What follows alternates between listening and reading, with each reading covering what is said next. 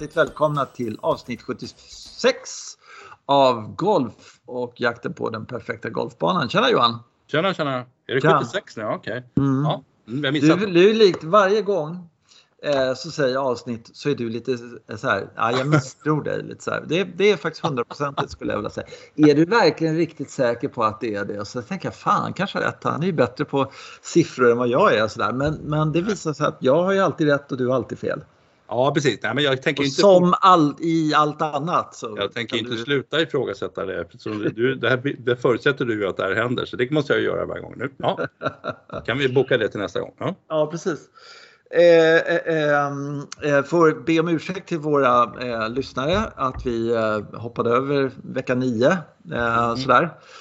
Eh, men det var ju bara för att alla ska sakna oss jättemycket och sådär. Och vi skulle få jättemånga mejl om var är ni, har ni dött, ni har väl inte lagt ner eller någonting sånt där. Men, men eh, och så att eh, ja, det kom Och- inte så jättemånga sådana. Har ni åkt till Ukraina? ja, precis. Exakt. Eh, men men nu var det min tur att åka lite skidor och sådär och så få, få någon slags bild av, eh, av det, hur det eh, är på sportlovet och allting sånt där. Det är kul att se en annan sport. Man är väldigt inne i golf och så får man se skidåkning, hur det är och sådär. Och då kommer jag att tänka på en grej. Mhm. Eh, hur, eh, eh, vad ska vi säga? Och det reflekterar till golf sen sådär. Och det, eh, för 20 år sedan eller 30 år sedan, någonting sånt, kanske till och med lite mer, så var liksom när man åkte skidor så såg folk lite annorlunda ut sådär, eller olika ut ska jag säga. Ja. Sådär. En del såg ut på det sättet, en del kom i trenchcoat. Eh, en del hade värsta eh, liksom, utrustningen och så där. Det var en jävla sammelsurium av. konstiga människor i backen sådär. Så. Mm. Eller unika människor ska jag säga. Sådär. En Mm. del hade keps och andra hade stora såna här eh, bävergrejer på huvudet och en del hade väl hjälm och sådär. Jag vet inte sådär. Och sen så kom folk till backen i väldigt olika bilar med olika färger och så vidare och så vidare. Förstår du vad jag menar? Ja, jag förstår hur du menar. Ja. Ja. Nu är det, eh, ser alla exakt likadana ut. Eh, alla har exakt likadana bilar, alla har exakt likadana vad heter det, eh, skidor. Alltså, så, sådär, det är liksom ingen nästan som eh, liksom faller ur ramen utan en likriktning som inte är av denna värld. Vi har ringt varandra. Och kom överens. Ja, precis. Det, det finns en sajt. Så här, så här gör vi i år. Liksom, så. Ja. Mm. Eh, och så här, och, och den, den jäveln som bryter det här. Nej, det går Och- inte. Mm. Nej, Nej. Och Mm. eh, då tänkte jag på så här, alltså, ehm, det är ju likadant i golf egentligen. Ja. Alltså det, det är en, ehm, de här, vad ska jag säga, originalen som fanns på golfklubbarna tidigare. Det var, en, alltså eh, någon som hade en liksom riktigt jävla ful bag eller liksom eh, någon som, eh, ja vet sådär, hade Ja, en konstig vagn eller liksom sådär. Mm. Så är det inte längre utan eh, det, det finns baggar från fyra olika ställen och det finns sju olika färger, inte ens det, det finns tre olika färger att välja på. Eh, och klubbor, jag tänker på drivers nu för tiden. Ja. De, de ser exakt likadana ut. Eh, alltså i formen så är de likadana. Det finns liksom ingen så här oliktänkande. Nej. Eller du vet att det ska vara små eller stora eller liksom så där. Eh, ja, det är vad jag har tänkt på. Det slog mig Ja. i alla fall att, att Ja, det finns en slags likriktning i allting. Mm. Och då ska man kunna tänka sig att då undrar man varför är det så? Ja, jag kommer ju redan att tänka på någonting, men någon- du kanske inte vill ha någon fråga? Den kanske Jo, jo jag, jag vill verkligen ha det. Så här, var, var kom det här ifrån? Liksom att folk är så likriktade vad det gäller bilar, likriktade Ja. vad det gäller skidkläder Ja. eh, och sådär. Så kom jag tillbaka till Stockholm här och sådär och så såg man liksom, jag ryckte verkligen till igår när jag såg någon som såg lite annorlunda ut sådär. För det hade inte jag sett på en vecka. Jag hade bara sett Ja. folk som var lika fula, fult klädda som jag liksom. Mm. Mm. Eller trist eller vad man ska säga. Sådär? Mm. Ja, men alltså är inte det här ett medelklassfenomen väldigt my- mycket? Alltså att, att, att medelklassen, eh, jag, alltså jag, det, här- det här handlar om språk och grejer, jag lärde någon gång, mig någon gång på någon språkkurs att medelklassens sätt att säga saker och ting som har blivit dominerande. Det, det beror på att medelklassen kommer upp ifrån en eh, lägre klass, har varit arbetarklass och så kliver de in i någon slags roll och sen så vet de inte hur de ska bete sig. Och då tittar man sig omkring och säger, ja okej, okay, ja, ja. Så, så gör man som alla andra. Liksom. Uh, Ja, och det, det kanske ja, det. det, ja, kanske det. Ja. För det, det, och det är någon slags ängslighet naturligtvis. Då. Att ja. liksom, medans, medans, alltså, golf har ju varit, eh, även i Sverige, något av en överklassport. Överklassen, de är ju excentriska på det sättet att de har ju egna vanor liksom, och skiter i mm. annat. Mm. Mm. Ja, kör. Och det, skidåkning har väl också haft ett element av det innan liksom Stenmark gjorde det här till allemanssport. Eller om det var Tumba eller vad fan det var. Ja, eh, ja. Eller om det var tvärtom. Stenmark gjorde golfen till. I alla fall så, så att, och då kliver in människor där som inte riktigt Först vet de inte hur de ska bete sig och sen kommer de på att de faktiskt bryr sig om det och så börjar de titta sig omkring och sen så gör, så gör man så här. Jag tyckte det var jätteintressant den här språkkursen jag gick där man pratade om det. Ehm, för, för i svenskan så säger vi, vi uttalar ju varenda bokstav. Eh, numera, det har vi inte gjort. Alltså för 70, 80, 90, 100 år sedan så gjorde man inte det utan en överklass-svenska, då hoppade man över ett antal bokstäver och det var även eh, en arbetarsvenska och sådär. Men, men medelklassen mm. vet inte riktigt, läser, uttalar allting och, ja, och gör ungefär likadant när de åker skidor. Ja, det kan vara så. Det kan vara mm. så. Jag undrar om, för att eh, jag, jag har hela tiden upplevt att eh, andra länder, där är folk, eh, eh alltså, eh, om man kommer till Italien och åker skidor eller om man är i Italien mm. och spelar golf eller någonting sånt där mm. så är folk lite mer titta på mig. Alltså sådär. Ja, det är lite mer solglasögon på tjejerna ja. och, och, lite sådär, ähm, ähm, ja, du, killar lite snyggare hår. Jag vet inte, ja, men det finns en mer en, en mm. såhär, men här så börjar jag märka liksom att det är någon slags strömlinjeformning i allting. Och varför i helvete köpte jag en grå jävla tråkig bil istället för att köpa en, en gul eller en rosa ja, eller en, åtminstone en mörkröd. alltså ja. på något sätt. Men det finns, det finns en, um, en likriktning i det och så fantasilöshet i ja i, uh, ja du vet så här. Det går inte, alltså du, du, om du inte har någon slags GPS i bilen så, och, och lite taskigt minne så, och parkerar i stan på gatan. Du hittar den ju inte. Det är kört. Det är, så jävla kört. För att den ser exakt likadan ut som alla andra bilar. Alltså det, det, är mm, riktigt, riktigt eh, sådär. Och, och likadant och då kommer man in på golfen så ser man liksom att det kanske finns två subtila rörelser åt två olika håll. Hur, hur, man ska se ut och vara eller något sånt där. Men jag tillhör den, den, lite mer så eller jag tillhör lite mer så. Men, men det, är liksom, det är väldigt få som går omkring med, med en pipa och spelar golf med en hund nu för tiden ja, ens. Liksom. Ja. Bara en sån sak som man såg för tio år sedan. Liksom. Mm. Eh, eh, ja, så, ja, och, och, ska de spela med Hickory och sådär, ja då är det liksom den 23 september på Viken. Liksom. Då samlas liksom, 62 eh, konstiga typer på ett och samma ställe. Nu jävlar! Och då man, ser man exakt likadan ut i den lilla gruppen. Sådär. Ja visst, förvarningar och grejer. Nu kommer de. de ja, ja, precis. Och då, då, då, Okej, okay, då får vi andra som ser ut på andra så vi får flytta ja. på oss den här dagen. Liksom, mm. sådär. Mm. Uh, sen, sen kan ni dra åt helvete igen. Liksom, sådär. Så, så mm. går vi till. Men den här likriktningen, alltså, um, ja, jag fascineras av den. Faktiskt, det är verkligen. Ja. Mm.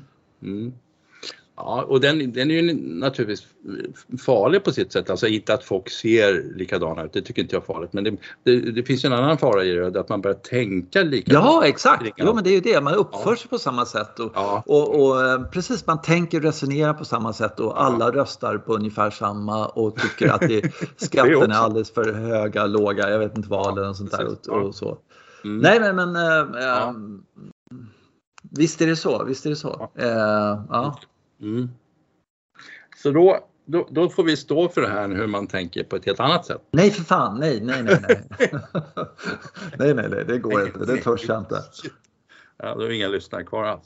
Ja. Nej men jag tänkte på det, liksom, helt plötsligt så eh, alla, alla liksom, åker skidor eh, och de kör i du vet, 3 km i timmen, det går hur jävla långsamt som helst. Och mm. har de hjälm på sig.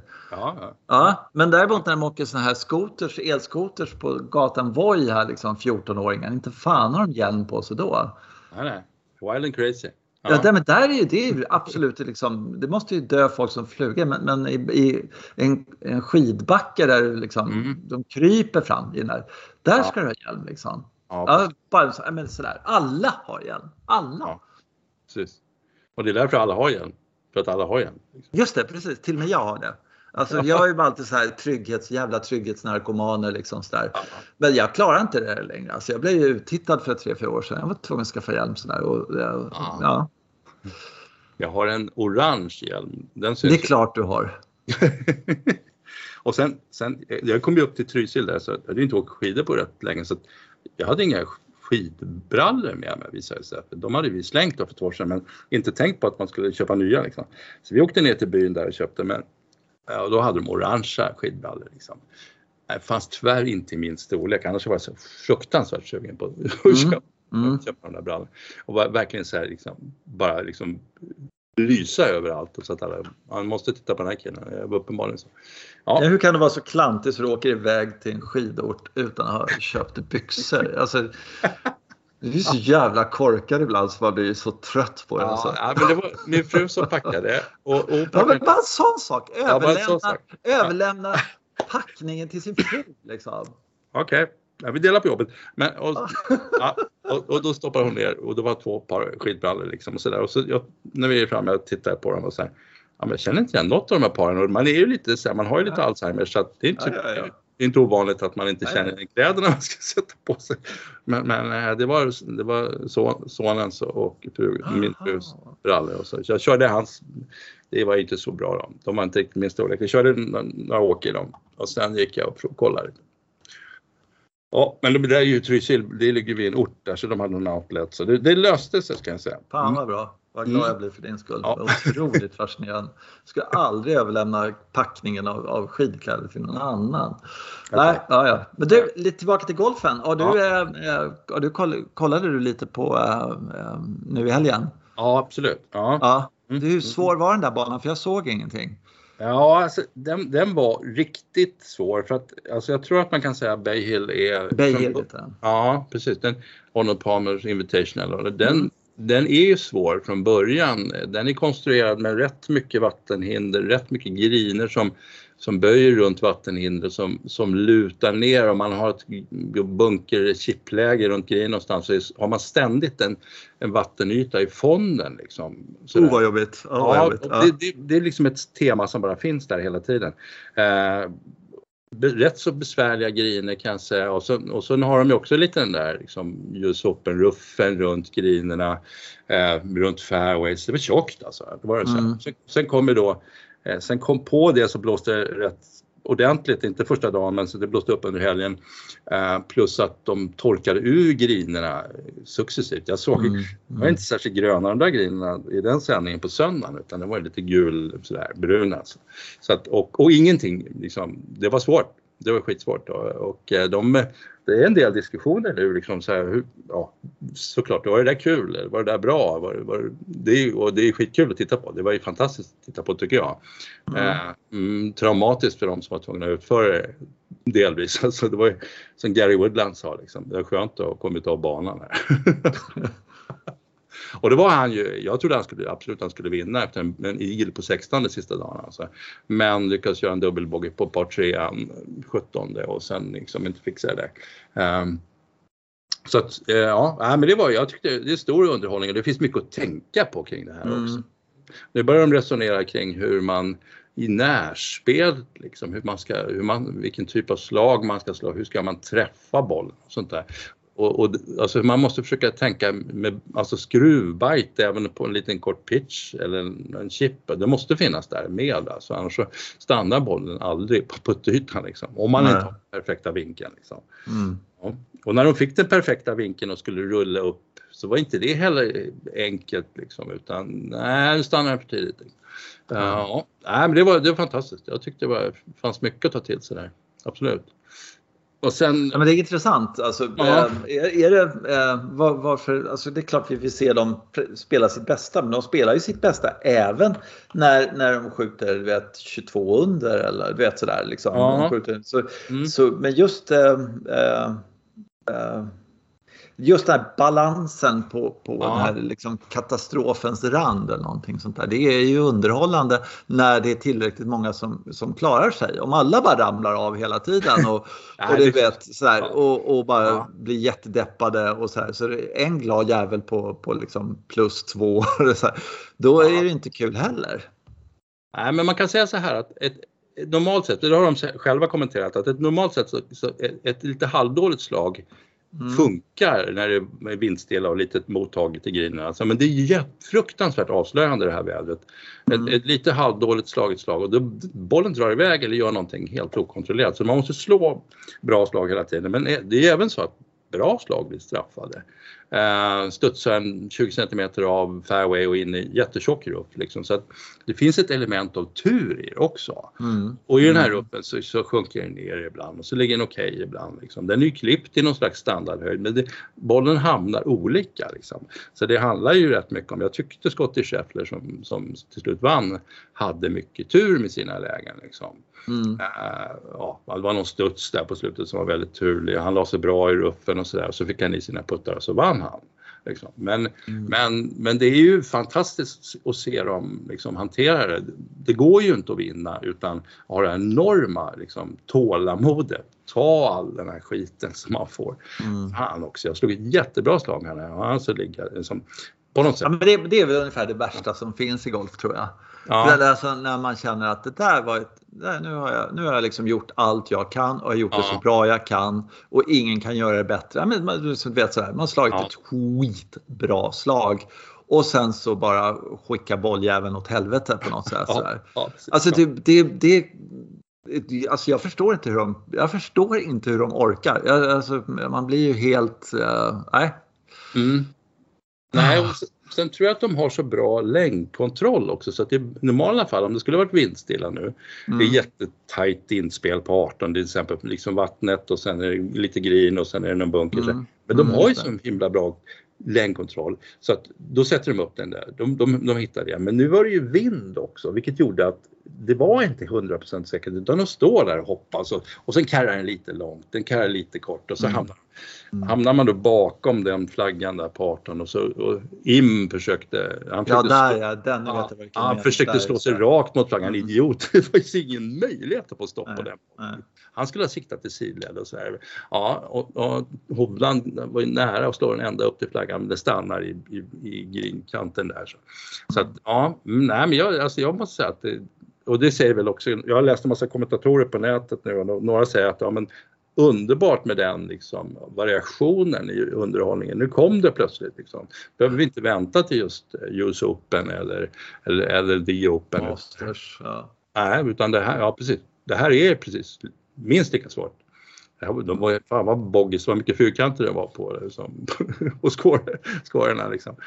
Och dubbelfyrkanter och grejer. De hamnade så himla illa ut. Alltså. Mm. Ja, och sen vissa svagheter kommer ju fram liksom. Hovland som är en omöjlig människa, han, ja, han är inte lika bra när han chippar och pitchar. Det kommer ju det fram för han, nu plötsligt får man en massa chip och pitch. Ja, ja. ja bunkerslag väldigt mycket. Eh, han, kom, han kommer ju tvåa alltså, det är ja. rätt starkt. Eh, han såg ju helt ut att springa iväg med hela mästerskapet innan det här började, blåsten kom. Liksom. Alltså, ja. ja. han såg ju liksom ut som nu kommer de inte kunna ta honom men, men då, fast, då blev det liksom, då kommer flera stycken ifatt. Mm. Gary Woodland ser ju som jag sa då, ut och tar det här när, på 16 när han gör en igel där och sen så får han ett knepigt bunkerläge på, på 17. Eller det var inte så knepigt egentligen men han, han gör lite fel. Han slår in i, äh, i slänten istället för att slå längs med slänten och så blir han kvar. Ah, ja. ah. Så en liten grej bara. Men, lite, men, lite girig med andra ord. Ja, lite, ja. lite liksom. Men det är någon, så jävla lätt ja, att säga i efterhand. Den lilla grejen han har gjort fel. Ja. Mm. ja. Lite, lite, lite. Ja. Jag kollar lite på ehm, vad heter mm. den? Magical Kenya Open. Ja, det. Mm. Eh, och då, då är Nairobi och sådär. Och, och, eh, jag har ju varit, de har ju kört där Kenya förut och sådär. Men jag blir lika så, här, så man vet ju ungefär vad man får. Alltså det är en ja. bra parkbana och sådär. Men, men de här för, vad ska jag säga, fördomarna man har så, där, så tänker man sådär. För att man är så South African Open när de kör liksom i Krügerparken och sådär. Det är, det är bilden man har av, av golf i, Syd, i Afrika egentligen. Sådär. Att det ska vara en jävla massa djur på något sätt. Sådär. Det är ungefär som de skulle säga Scandinavian ja. Tour. Ja, vad fan är isbjörnarna då? Liksom. Älgar, Sjukt med älgar hela tiden. Ja. Ja. jag satt hela tiden där och kollade på det. Då, så. Men, men då tyckte jag, eh, vad jag gillade jätte, jättemycket där var att eh, det var en eh, en hemmaspelare, alltså helt okänd som var, slutade plus två tror jag, någonting sånt där. Eh, och det var inte jättemycket publik, alltså de har inte så mycket fans sådär, men det var den publik som fanns. De gav ju blanka fan i alla andra, men det var den där killen de var där och liksom hejade fram. Sådär. Och det var verkligen en otrolig upplevelse för honom. Jag såg hans sista 5-6 år. Skitbra, duktig kille sådär som mm. liksom, det var inga, inga problem alls. Sådär. Eh, och sen så, men då var det också en grej där som jag tyckte var så, jag tycker är jävligt kul att se. Det var Kinhult då som har spelat bra och mm. eh, eh började bra sista. Eh, och den första gjorde två birdies och sen två bogies och så kanske någon strul till. Jag kommer inte riktigt ihåg men han hamnade med delad nionde eller någonting sånt där. Men han var liksom där uppe och det var överlägset hans bästa placering på mycket, mycket länge sen, sen han fick sitt epilepsianfall och sådär. Mm. Men då, det han gjort som är så jävla smart och jag tror att eh, många, eh, alltså han gick ner på undertouren, Nordiska ligan som var i Spanien och körde. Så körde han två tävlingar där, vann en av dem. Ja, just det. Smart. Ja. Mm. Exakt, därför att Mm. Eh, och precis vad de sa på tv-kommentatorerna också. Så här, att det spelar ingen roll vilken nivå du, du vinner på. Liksom. Du kan spela mot din mamma liksom, så där, bara du vinner. Ja. Liksom. Eh, och får den mentala liksom, undermedvetna... Liksom, så här, att det, det är inte green som gäller, det är flaggan som gäller. Liksom det, där. Eller liksom det, du ska, det här hålet ska du inte spela, du ska spela dit för att göra birdie och liksom mm. sådär. Liksom. Sådär. Och då, utan att tänka på det, tror jag, alltså det är bara en spekulation naturligtvis som allting annat, men ändå så tror jag att eh, eh om eh, de här som eh, eh, spelar liksom halvhyggligt på Europatouren och sen så eh, sticker de över till USA-touren så får de ganska mycket stryk där och så kommer de tillbaka till Europatouren. Mm är inte så att de, de, eh, fast de är mycket bättre än, än Europatorsspelarna och spelar mycket svåra mm. banor, mött mycket hårdare motstånd, så har, har de en sak som de inte har längre och det är vanan att vinna.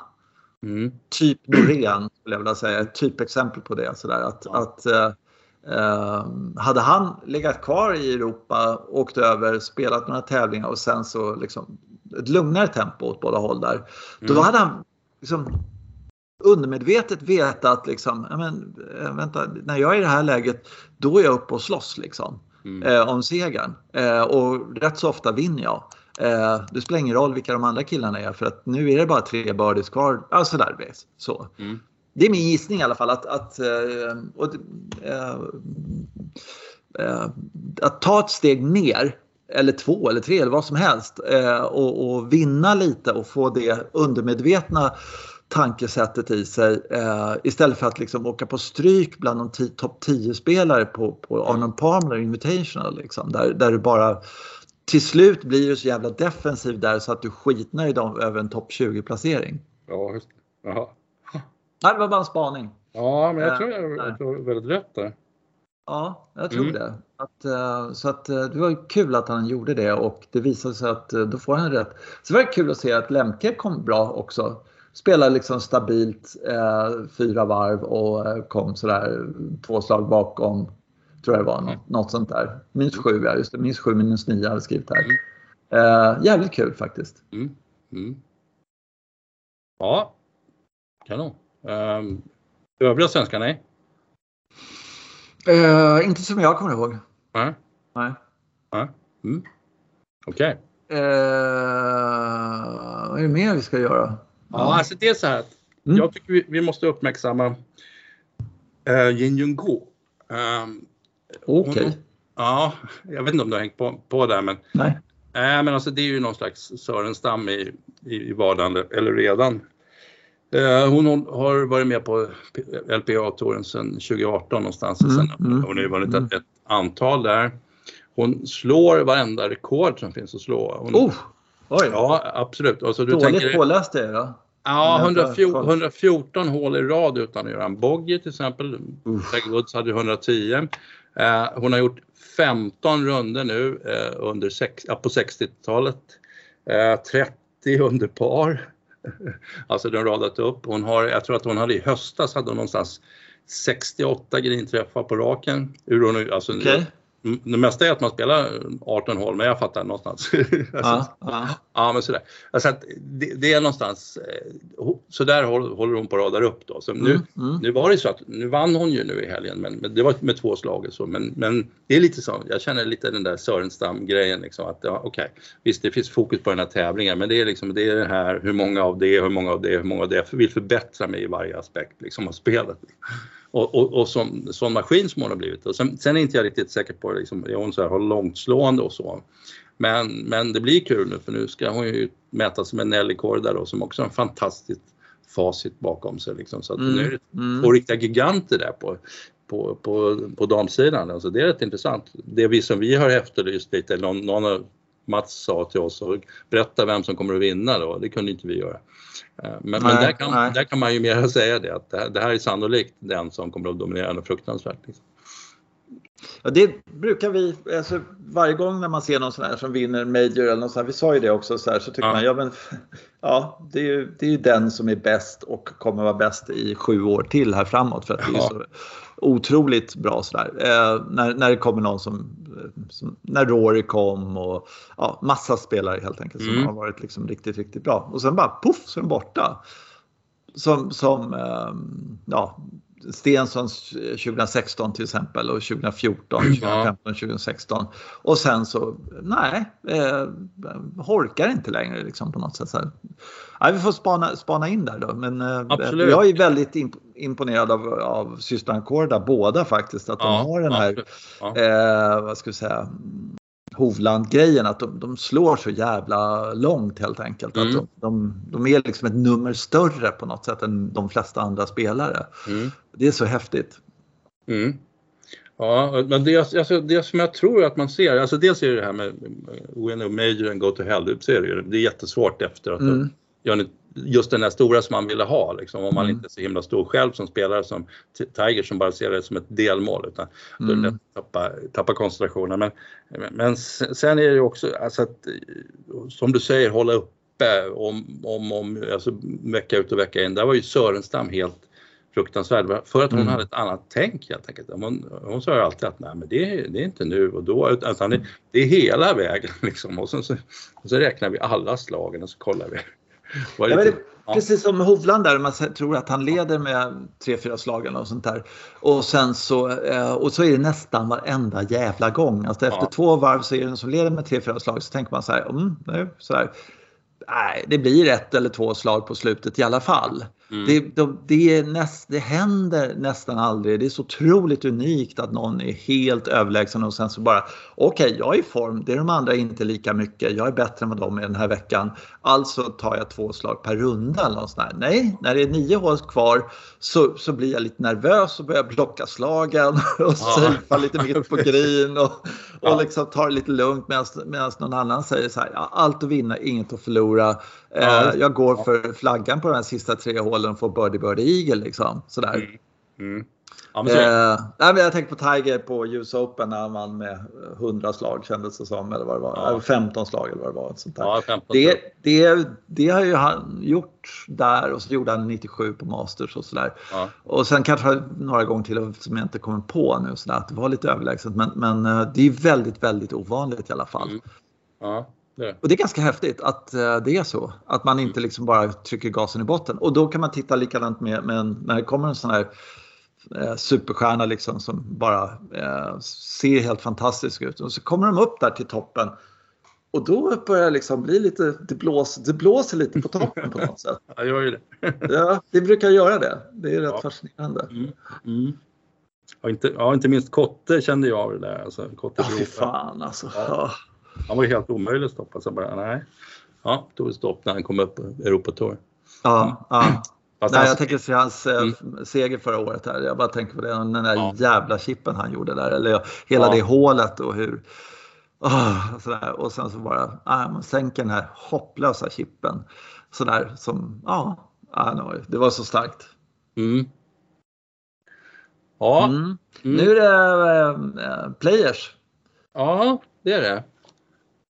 Ska vi, ja, det, blir, alltså, den är, det är ju en Pete bana Den är ju alltid byggd för att, för att ställa mm. till dramatik och sådär. Och nu har de väl vässat ytterligare, det var tolfte hålet som vässar ytterligare så det ska bli spännande. Mm. Sådär, så att, ja men det ska bli skitspännande. Uh, jag tror att, ja man måste kolla lite. Jag kan inte riktigt uh, första nio på den. Det är ju andra nio som vanligt som, som man känner. Ja verkligen, verkligen. Ja. Mm. En klassisk uh, Nej, så hade de ju inget förra året. Nej. Mm. Eller jo, de hade förra året, men året dessförinnan hade de inget. Nej. Det var ju då, då de äh, la av efter två varv och liksom, nej det här går inte liksom. Nej, just det. Ja. Mm. ja. Det är rätt sjukt att, hur tiden har gått egentligen. När, när liksom, det var ju då de stängde ner hela golfvärlden egentligen. Det var ju ja, The Players ja, för, för, två år sedan. Mm. Mm. Se om de gör någonting av det. Men eh, det kanske de gjorde förra året, det kommer inte jag ihåg riktigt. Så det enda jag kommer ihåg är att Lee Westwood var uppe hög förra året. Det tycker jag var häftigt. Ja, mm. ja. ja han, har ju, som, han har ju fått en liksom, ny vår. Så att, ja, verkligen. verkligen. Spännande. Jag, jag har inte ja. tittat riktigt men jag, jag, antar att han kan putta då. För att annars kan man inte konkurrera lite. Det var ju hans stora akilleshäl, liksom, att han, mm. han puttat mm. som en, med, ja, som en medelgolfare på något sätt. Ja, och närspel också framför allt skulle ja, jag vilja säga. Att mm. Det var hans eh, eh, närspel som inte var liksom, supervast sådär. Nej. Mm. Men det var ju som Sergio för några år sedan, då klagade alla på att han inte kunde putta. Om ja, han bara puttar, bla bla bla. Sådär. Ja, ja. Sen så bytte han puttgrepp och så puttade han precis lika bra som alla andra. Sådär. Men ja, det, ja. Mm. Eh, Justin Thomas vann här för mig förra året. Så att, eh, okay. ja. ja. Um, jag, jag, hittat, jag gräver, jag är arkeolog på nätet och hittar mm. kul, kul, grejer. Så jag, hittade en, två bra grejer om, om puttning faktiskt. Nej, vad kul! Ja, mm, ja. Och det var, det första var ju det här med uh, green books. De är ju liksom, de ska bort nu. Mm, mm. Man får ta en green book och då var det Rory McIlroy som hade som hade konstaterat att det kändes bättre i puttningen när han inte använde sig av en green book. Liksom. För, för att eh, han fick mera flyt i saker och ting han mm. inte behövde tänka mm. så himla mycket om alla mm. lutningar hit och dit utan han, liksom, det blev mer intuitivt och mm. kanske framförallt roligare då. Så det flöt på bättre. Så, och då kom jag jag kommer tänka på de här gamla, gamla som Jim Furyk och vad heter den andra killen, amerikanaren som jag tror Jim Furyk skrev någon artikel någon gång om puttning och det är som att Alltså det är ju någon form av, av, av bollspel, det är som att kasta en boll och försöka räkna ut bollbanan. Det handlar om bollkänsla, alltså att man ska just, just släppa fram bollkänslan i sig själv. Att det inte var så otroligt, det blir så mycket tekniska grejer, de står över puttlinjen. Mm. Oh ja, oh ja. ja, ja. och fixar och så har de en green där det står allting om alla lutningar så det är klart som fast att det börjar bli rätt så svårt. Liksom. Istället mm. för att bara hitta känslan för det. Liksom. Så, så, det tyckte jag var himla kul. Uh, om det kommer tillbaka, man får se dem liksom bli lite mer intuitiva i sitt sätt och putta. Och det tror jag också kommer leda till eh, att, att man ser pot, folk putta med, eh, med onduleringarna, med konturerna på, på grinerna för att eh, alltså man låter bollen följa dem och så, och så, mm. Mm. dö framme vid hålet liksom. För det, för det tycker jag är ett fint sätt att göra det på. Det finns rätt många sådana där favoriter som jag har som har, som har, som har puttat precis. Man ser att bollen kommer, kommer stanna precis framför hålet så droppar den från kan, vänster sida, höger sida eller kort eller någonting. Så droppar den i precis. Liksom. Och blir det då någon retur så är det bara att peta igen. Uh, så det, men det ser jag fram emot. Att flera får den känslan som Rory hade där. Ja, det, det den som jag tycker, som jag upplevt, eh, det är Tiger egentligen som har puttat mest med känsla av dem mm. jag kan komma på spontant i alla fall. Sådär. Som eh, eh också var fruktansvärt bra på att läsa, läsa eh, lutningar i, eller läsa gräset helt enkelt. Mm. Otroligt bra snubbe. Ja, absolut. Uh, det finns ju den här Brad Faxon som inte mm. blev någon så riktigt stor stjärna men det var ett rent nöje att se honom mm. putta. Liksom. Ja, han, han, han är ju Rorys tränare. Ja, kanske är det. Ja. ja eh, han, han går dit och snackar med honom sådär. Och, och, ja. Ja, jag såg något klipp för hundra år sedan med Brad Faxon och så stod han över en två meters och så förklarade han eh, lutningen så här. Så, ja. så, så, slog han bollen i hål och sen så pratade han i 30 sekunder till och sen pratade han om en annan lutning som man kunde också ta på den här då. Samma klipp och allting sådär. Och så ja. slår grabbjäveln den i hål också. Så på, på, ett annat sätt bara? Ja, ja. på ett annat sätt. Lite hårdare, lite lösare. Så det finns ju två, det finns flera vägar till det här hålet. Liksom, upp sådär, liksom. Ingenting att det liksom, du vet, det klippte där och sen rullade ner. Man såg att de hade fejkat någon här. Varför skulle de göra det för? Liksom? Det behövdes inte. Han sätter alltid dem där. ja, han visste ju linjen. Liksom, så ja, precis. Båda linjerna faktiskt. Ja, ja. Jo, men ja. det är ju verkligen så. Det, det finns ju verkligen uh, uh, ja, det finns ju någon sån här att man ska slå en putt så att den uh, går i hål som en, en rädd mus ungefär. Ja. Den hastigheten så där ska den gå i hål. Liksom, har jag läst någonstans. Mm. Ja, tycker jag är bra. Eh, jag tycker vi eh, tackar för oss den här veckan. Ja, jag har en grej till att putta. Ja, ja, förlåt. Du hade två ja, grejer. Sorry. Ja, ja, men då så. Ja, två grejer om puttning. Och, ja. och, den andra grejen var puttning. Det, det var att man, man har man kollat statistiken och så visar det sig att det verkar som herrarna på, på framförallt PGA-touren har man kollat i USA då och att de har blivit sämre på putta. Man, man har kollat den här strokes gain, ja, strokes och så vidare. Så mm. Och sen så var det, det var inte bara det att man har registrerat den här grejen utan det fanns också en, en diskussion kring vad det kan bero på. Och en, ja, det, det förmodligen mynnar ut i att man kan inte, även om man eh, som de då tränar golf 50 timmar i veckan eller någonting, vara bäst på allt liksom. Utan Nej. förmodligen är det så att, att det har blivit en väldigt stark utveckling kring det här med att slå himla långt just nu. Uh, och de tränar väldigt mycket fys och de tränar väldigt mycket mm. sving och därför har de tappat lite på puttningsområdet. Alltså. Mm. Och, och framförallt ser ju de, de spelarna som, som då inte puttar lika bra men slår himla mycket bättre som är uppe i toppen och som det är de, deras puttar man, man räknar. Och så. De har mm. konkurrerat ut liksom, de här lite bättre puttarna. Och det tyckte jag var jätteintressant på sitt sätt för att jag tänkte på, alltså om man säger att de tränar 50-60 timmar i veckan om de inte då hinner med liksom riktigt allt, kan inte vara bäst på allt. Då tänker man, hur mycket tränar du? Liksom? Ja. Du och jag menar du? Ja, eller en genomsnittlig spelare. Mycket, ja. ja. Alltså det kanske är en skitbra idé att inte försöka bli bäst på allt.